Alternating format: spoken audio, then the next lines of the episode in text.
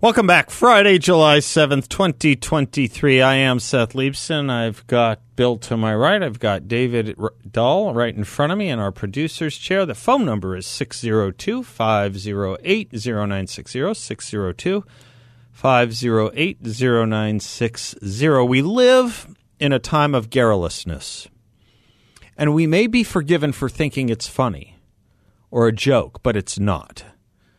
The story now from a talk given just a week ago at an Essence magazine conference in New Orleans is that Vice President Kamala Harris said the following to her audience quote, Culture is, it is a reflection of our moment and our time, right?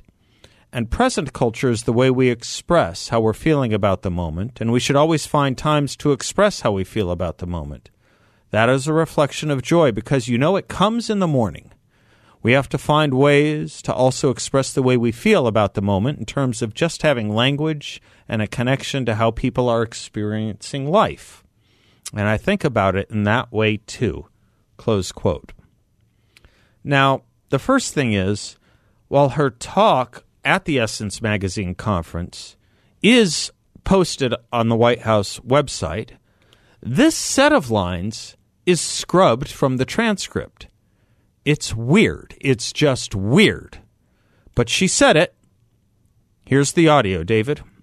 Well, I think culture is it, it is a reflection of our moment and our time, right? And and and present culture is the way we express how we're feeling about the moment.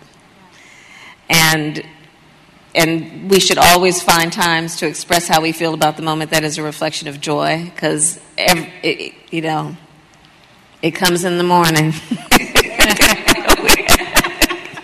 We have to find ways to also express the way we feel about the moment in terms of just having language and, and, and a connection to how people are experiencing life and i think about it in that way too the only well, thing I, think, I understood was where she said we have to have language. You bet we do. Now, if you're like me, my mind raced to what Olson Johnson said after Gabby Johnson's speech in Blazing Saddles. He said, Now, who can argue with that? I think we're all indebted to Gabby Johnson for clearly stating what needed to be said. I'm particularly glad that these lovely children were here today to hear that speech. Not only was it authentic frontier gibberish, it expressed a courage little seen in this day and age. Close quote. And of course, the joke there was who could argue with, at best, what Shakespeare might have called airy abstraction, if Shakespeare even belongs in the same monologue as this car crash of language from the vice president. But is, isn't that the point of what's going on here? We hear, or too many hear these things and nod and applaud as if in the grip of some exquisite ritual that turns out to be actually essential meaninglessness. When what we, what the world craves is, as Theseus put it in Midsummer's Night's Dream, someone to give airy nothing a local habitation and a name, not to give a local habitation and a name airy nothing. Something to actually believe in and argue and vote for that, yes, perforce does invite thought or argument or disagreement. I worry about a movement dressed up as political party and platform that sounds like this prairie gibberish that used to be a laugh line but has now been elevated to some form of eloquent greatness, like a Michelle Obama self help book. I couldn't resist. How does she put it in her book, The Light We Carry? Quote, to mix our differentness with togetherness, where in knitting, when you create the first stitch of a new object, you cast on. When an item is finished, you bind it. Both of these actions I found incredibly satisfying, the bookends of something manageable and finite. They give me a sense of completion in a world that will always and forever feel chaotic and incomplete. Anytime your circumstances start to feel all consuming, I suggest you try going in the other direction toward the small. But we live in a time of authentic frontier gibberish, folks, and we pass it off as better and more enlightened than the Lincoln Douglas debates. But these are really just societal misdemeanors, perhaps just signs of the failing index of linguistic and rhetorical content. Meanwhile, it was where this all took place with Kamala Harris. This was all wrapped into a much larger societal felony, after all. For the real story is that Kamala Harris delivered herself and her credibility and this talk at a festival, the Essence Magazine Festival, where the following took place. Reading from Fox News. R&B singer and actor Jill Scott blasted America by changing the words of the national anthem and declaiming it is an oppressor state during a live performance on stage. Jill Scott was performing on the second day of the Essence Festival on the perceived systemic racism in America, saying the country, quote, is not the land of the free, close quote. Essence, a lifestyle magazine that hosts the festival, commented, quote, Everyone please rise for the only national anthem we will be recognizing from this day forward. Jill Scott, we thank you, close quote. The only national anthem we will be recognizing from this day forward, meaning that's where our vice president spoke. And remember, this is three days before the 4th of July. Three days before the 4th of July. Here are the lyrics from this national anthem of Essence magazines and Jill Scott's, where Kamala Harris spoke. I quote, Oh, say, can you see by the blood in the streets that this place doesn't smile on you, colored child? Whose blood built this land with sweat and their hands, but will die in this place and your memory erased? Or say, does this truth hold any weight? This is not the land of the free, but the home of the slaves. Close quote. Three days before 4th of July, conference Kamala Harris speaks at. Now, Jill Scott has previously said in interviews that she has considered leaving America due to the racial climate here and this is the conference the United States Vice President spoke at. I would like some member of the press to ask the Vice President if she knew she was speaking at a conference where this was the national anthem. And if she did know, does she agree with those lyrics and the replacement of them for the official national anthem? If she did know in advance, I would like her to be asked if she agrees with the lyrics. Even if she didn't know, in either event, we have a right to know if our vice president thinks it okay to replace the national anthem with a hate and resentment filled national anthem denying we are the land of the free and stating we are the home of the slaves with the idea of America, the memory of America, as the lyrics go, to be erased. Sung at a major conference three days before the 4th of July. Does Jill Scott, like Kamala Harris, believe the Confederacy won the Civil War? Do they know that their constant refrains tying all of America to slavery is an assault on history and an insult to those who lost their lives fighting against it? Do they know that the majority of the country was not slaveholding and the majority of the country was on the side of the Union that went to war against something called the Confederacy and that the Confederacy was the vast minority minority of states and population and actually lost the war? Do they know they are resurrecting the lost cause justification of the Confederacy as if it prevailed and thinking it did or should have because it represented a truer America than the Union did when the Union prevailed? Does Jill Scott worth an estimated $12 million, understand we cannot understand what she is talking about vis a vis systemic wide unfairness to her, just as we cannot understand Whoopi Goldberg or Sunny Hostin combined annual earnings of over Jill Scott's entire net worth when they say people of their race cannot succeed in this country? Is this not a little like if Steven Spielberg were to say Hollywood is a place where Jewish Americans cannot succeed? Or for Rihanna or Kanye West to say the music in- industry is inhospitable to African Americans? Or for Sean Hannity to complain that talk radio discriminates against conservative points of view? Is this not all a little like if Hunter Biden were to become the spokesman for criminal justice reform or responsible fatherhood and child support, or Harvey Weinstein for women's rights? In other words, what the heck kind of world do Jill Scott and the planners of this event and conference live in? The magazine that hosts this annual event, by the way, was bought out by Time, Time Magazine. And this conference's leading corporate sponsor is Coca Cola. Does it get more acceptably American than that? Do we think it actually a good strategy to keep trying to condemn our society and remove ourselves and separate and segregate ourselves from it as we complain about being marginalized by it, even as we have been immeasurably rewarded by it? This is what I don't understand. The door to the house is open. Come on in. You are welcome. You are more than welcome.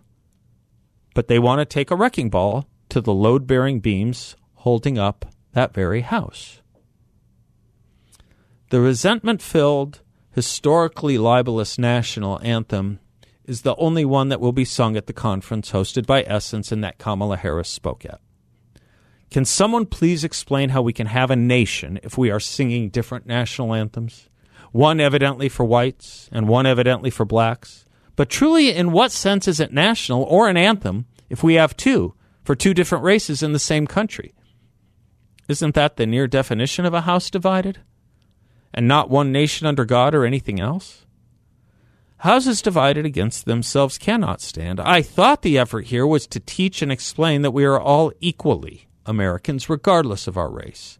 And people wonder why we are divided, or if we are in any form of a nascent, ideological, or even kinetic civil war right now. A millionaire singer sings about a country, this country, saying that it doesn't smile on her, and she is rewarded and regarded. This is just about as senseless as the meaningless gibberish Kamala Harris spoke, as quoted above. I say just about as senseless because it isn't quite as senseless in that it is actually not devoid of meaning. It is full of meaning, just misleading, misleading meaning, bordering on dangerous if, as you would hear it from Joe Biden, divisiveness in this country is indeed dangerous. Where just where is the division coming from, and where just where are the lies coming from, and who pays the price for believing those lies? These should be the questions at the next conference on culture our vice president attends. I'm Seth Leibsohn, 602 508 0960. We'll be right back.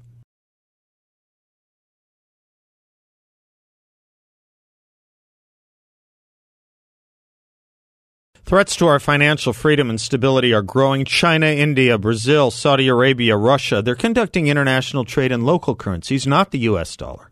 Rising interest rates and bad loans are exposing the banking system and causing failures.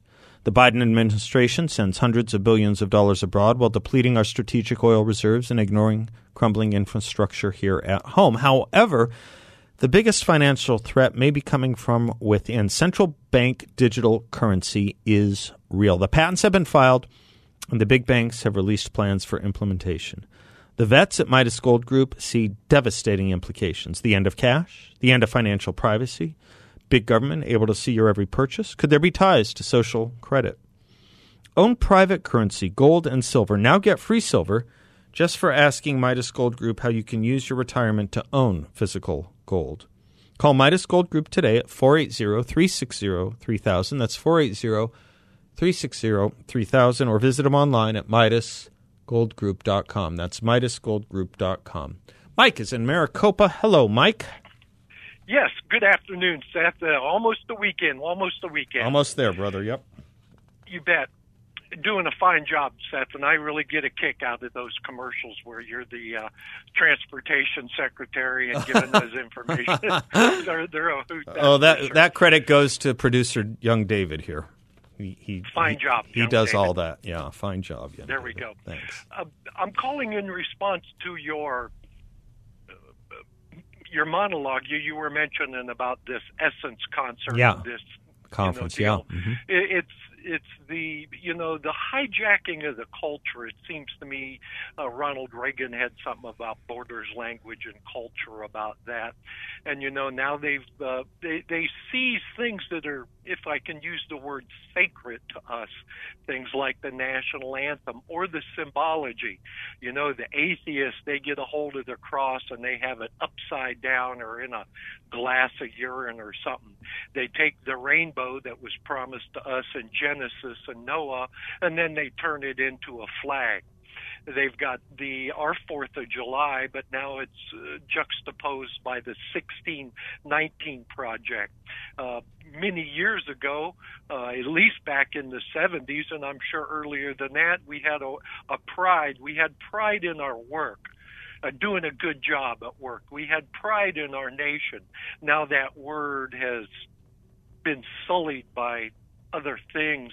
Uh, just as a sideline, Antifa.com still goes to WhiteHouse.gov, and and if you and if we as a group, we, we get tired of this being kicked around and people stealing our culture, hijacking it, and we go to the January 6th protest or the parents going to the school board.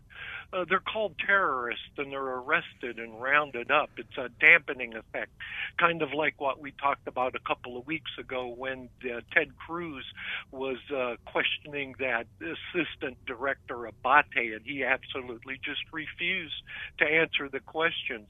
And I think that this uh, distraction with this cocaine in the White House, you know, not since Bill Clinton was there, I noticed that nobody seems to want to talk about that.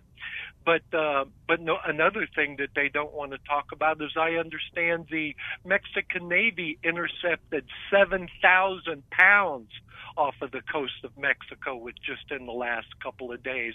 But everybody wants to talk about a little baggie in the White House and speculate. And kind of to wrap it up, uh, wrapping all these things together, you had a caller a couple of weeks ago. It might have been a Doug in Glendale.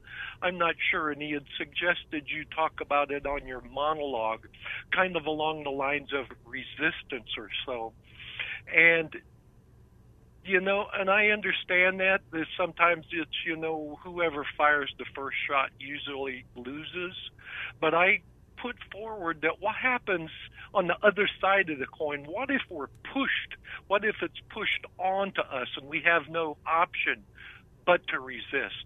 Now, of course, President Biden wants to mumble something about F 15s, but I remind you that neither did the Taliban or Al Qaeda. Over to you, Seth. Neither did the Al- Taliban or Al Qaeda. What? I just missed that last point. I, I followed everything you well, said up until that point. Help me out with that one. Well, when when people when people are talking about resistance, then President Biden wants to make some comments about, well, we don't have any F-15s to uh-huh. you know carry out uh-huh. some type of resistance, but neither did the Taliban or Al Qaeda, and they had resistance. And I'm not making. Oh, I see what. No, I think I follow your point. Your point being the Taliban could beat us without F-15s. Correct. Got it. Got it. Got it. Got it. Got it. Well, there was an awful lot there. So eloquent, Mike. So eloquent. Um, we, we we do have to let me. There's two things I want to address, and I'll let you respond it's so heavy. I, I just I think I should save it for the next break because we're up against a com- for the next segment because we're up against a break. But let me just set the two things I want to I want to respond on. The F-15 point I do want to explore with you for a moment. I I think it it is worth a moment's discussion. But the other issue about the dangerousness of hijacking the culture because I think there's another danger going on here too. And I want to expand on that with you when we come back about what these kinds of conferences and what these kinds of winks and nods and salutes to the kind of crud and junk thought that comes out of them means to young people, what it means to an entire population that was so integrated so well into society up until a few years ago that has now been marginalized and self marginalizing more and more, and what it means to give fuel to that marginalization.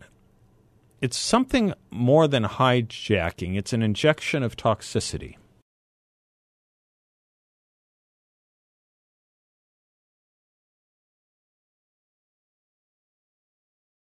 Welcome back to the Seth Leibsohn Show. Mike in Maricopa, you still with us? Yes, I am, sir you laid out a very uh, eloquent um, case of how the culture is being hijacked, and I, you can correct me if I'm wrong. I'd probably, uh, I, I think, I'd add uh, our, our, culture and our politics being hijacked.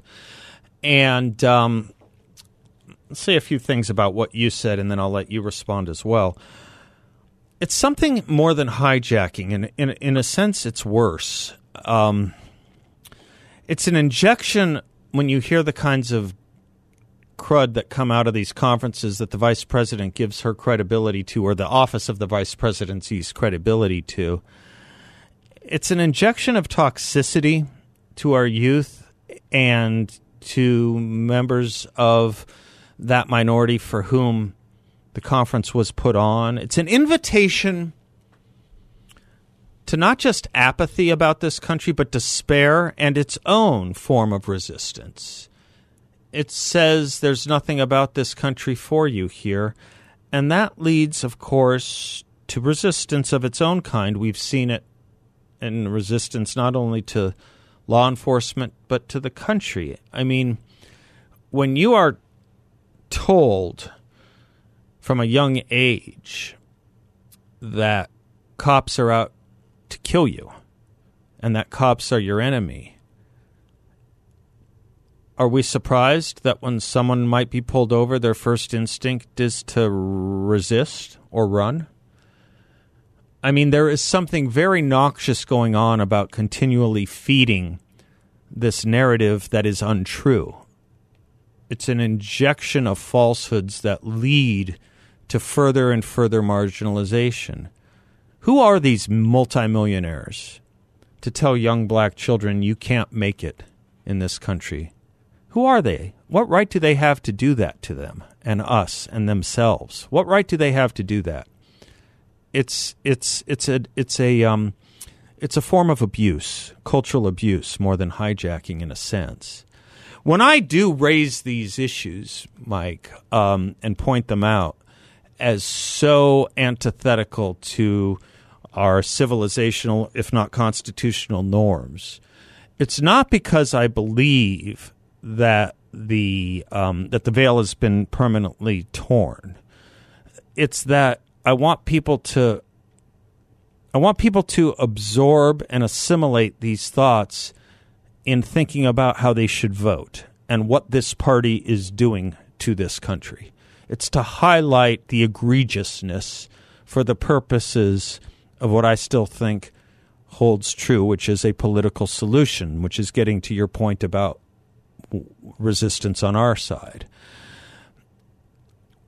We just came back from a monumental, we are ending a monumental week of success on some serious cultural political issues having to do with race, race preferences, having to do with the censorship of free speech by virtue and thanks to our judiciary.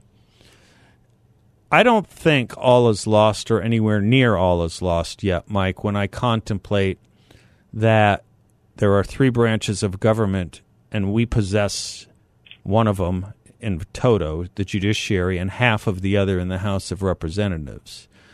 So I, I, I, don't think all is lost. One might say we don't have the executive and we don't have half the legislature. We might say this is about a 50 50 proposition right now. Last thing before I turn it back to you is the F 15 argument. I mean, I don't know how to put it in terms of the Taliban. This is not a president that wanted he, this president wanted to get out of Afghanistan at any cost and was willing to lie to us about doing so. And I think would have no hesitation using the 101st Airborne against a militant resistance against Washington, D.C., especially when he wants to make a political point about that. And I think that resistance would last about five minutes. But you tell me or take on anything I've said. Actually, you know what? Stay because I took up the whole segment and we have a longer one coming up, and I'll let you respond on the other side of this break if that's okay, Mike. I uh, you gave you you gave us a very eloquent presentation. I I hope I was up to responding to it in the way you you were looking for. Now I'll let you rejoin when we come back on the other side of this break, and others can as well. 602 508 0960. We'll be right back.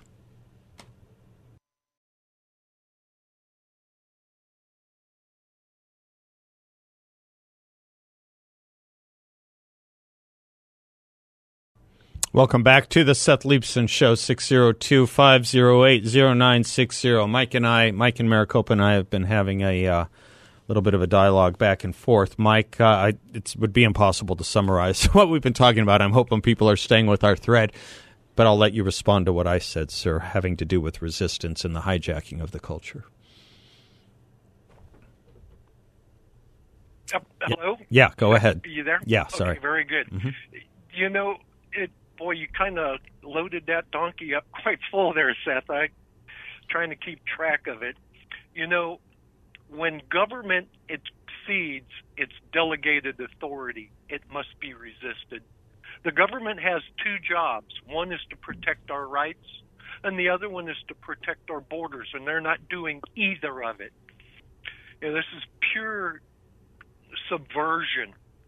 You know, you would ask who is doing these things, and I think part of it has to do with the media because they can't seem to get the story straight, or they're trying to run some information influence operations.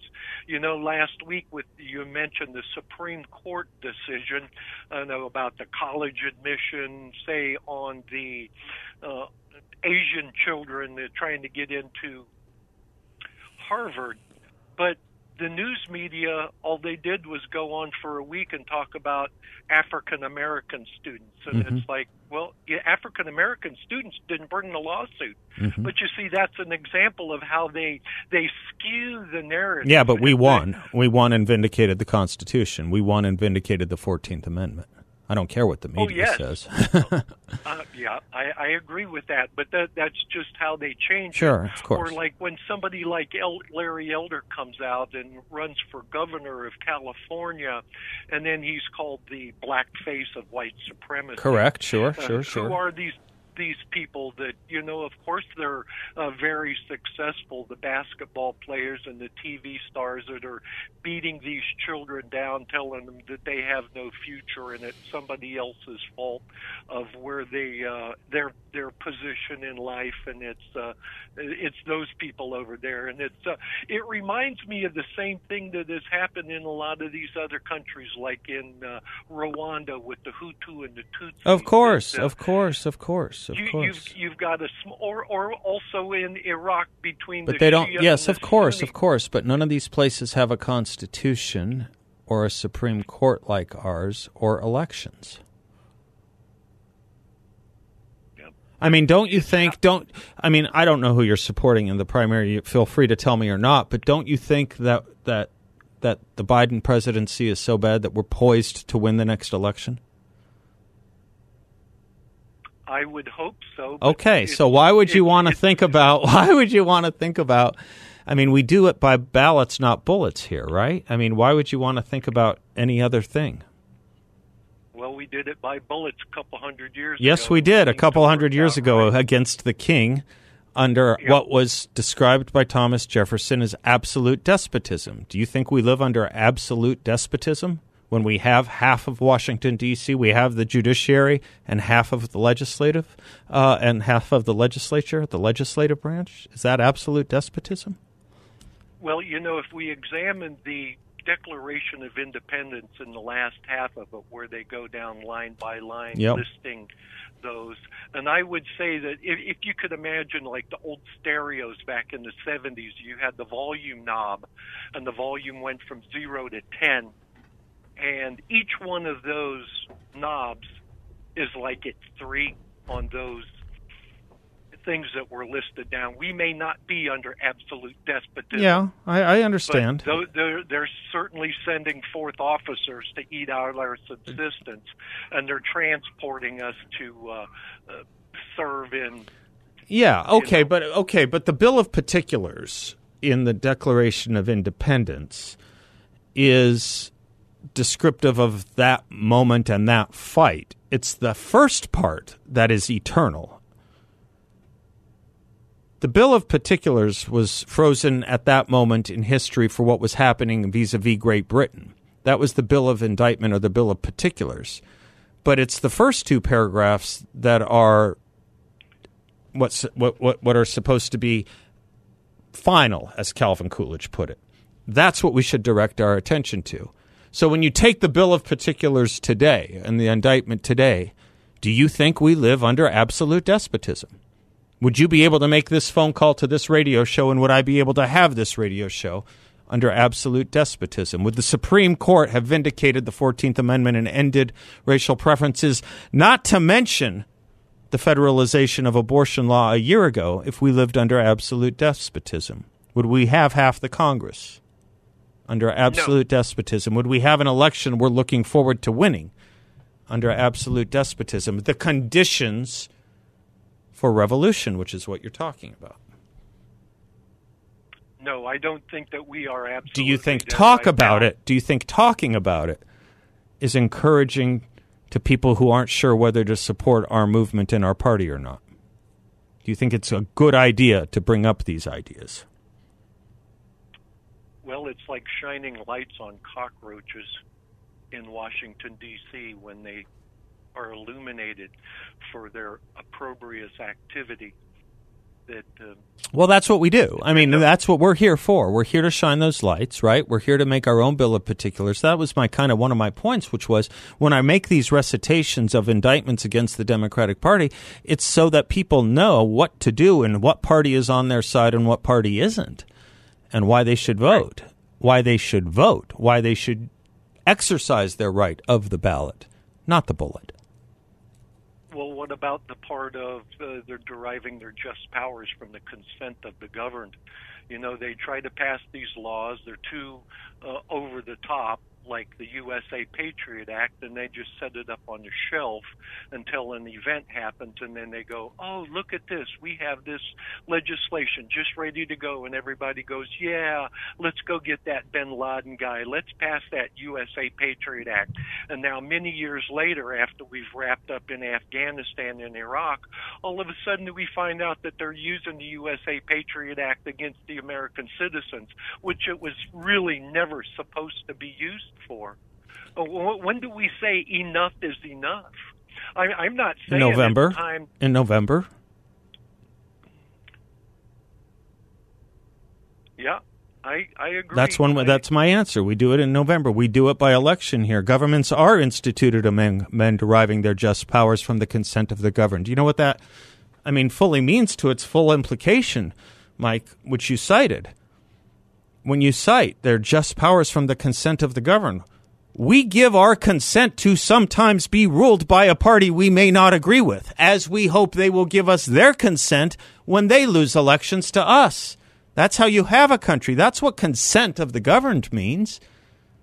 That's what that means. The government has just power because we have all agreed to the contract, the social contract here, that doesn't ensure we're going to win every election. We're going to lose some. And with better candidates and better arguments, hopefully we'll win some and more than some. That's a good that was that was a good couple few segments, Mike. Thank you for it. Bless you, sir.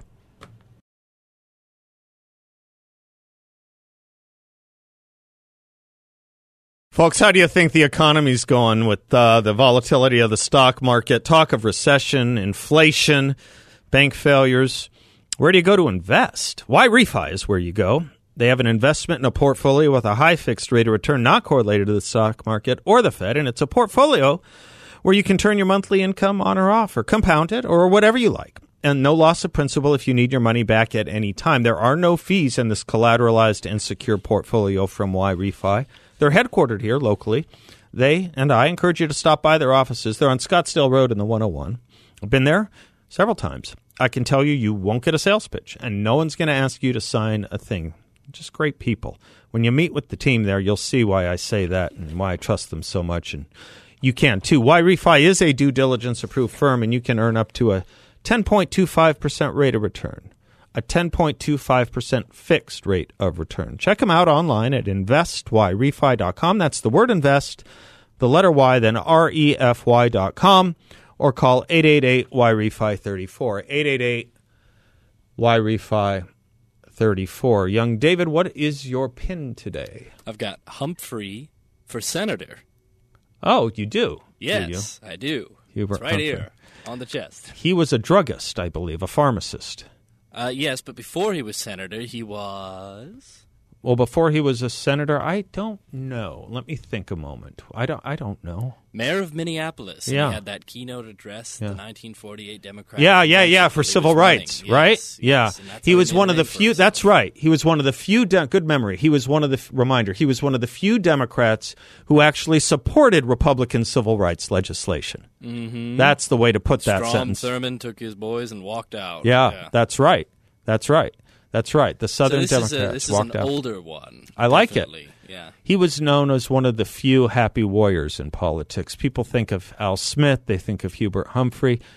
You know, I was making the point the other day that there was a um, the, the whole hubbub over the conference at ASU that Prager went to, health, wealth, and happiness. People thought, well, how could that be so offensive? It, it, happiness, eh, health has been distorted by the left, so of course, you know, that was a problem at ASU. Wealth obviously is hated by socialists. But the happiness thing, you, you cannot find happy Democrats. It's really hard. To find them, you have to go to the history books or the graveyards for people like Hubert Humphrey or John Kennedy or, I don't know, George McGovern in our life. Well, Humphrey and McGovern were in our lifetime. Al Smith wasn't. No, he wasn't. we, we, yeah. And maybe I should be careful with the word our, huh? Are you a fan of Bonanza? No. No, you're not a fan of Bonanza. No. You know who endorsed Humphrey in 1972 when he did not Lor- get the nomination? I don't know. nomination? Lauren. Lorne Greene. That's Greene, right. yeah. Which I think is the most ironic thing ever. Why? Because uh, he's a Canadian citizen, or was. yeah. It's not the most ironic thing ever. Yeah, I suppose. overstatement on your part. I have to find some way to criticize you today. You've been firing on so many great pins. We'll be right back.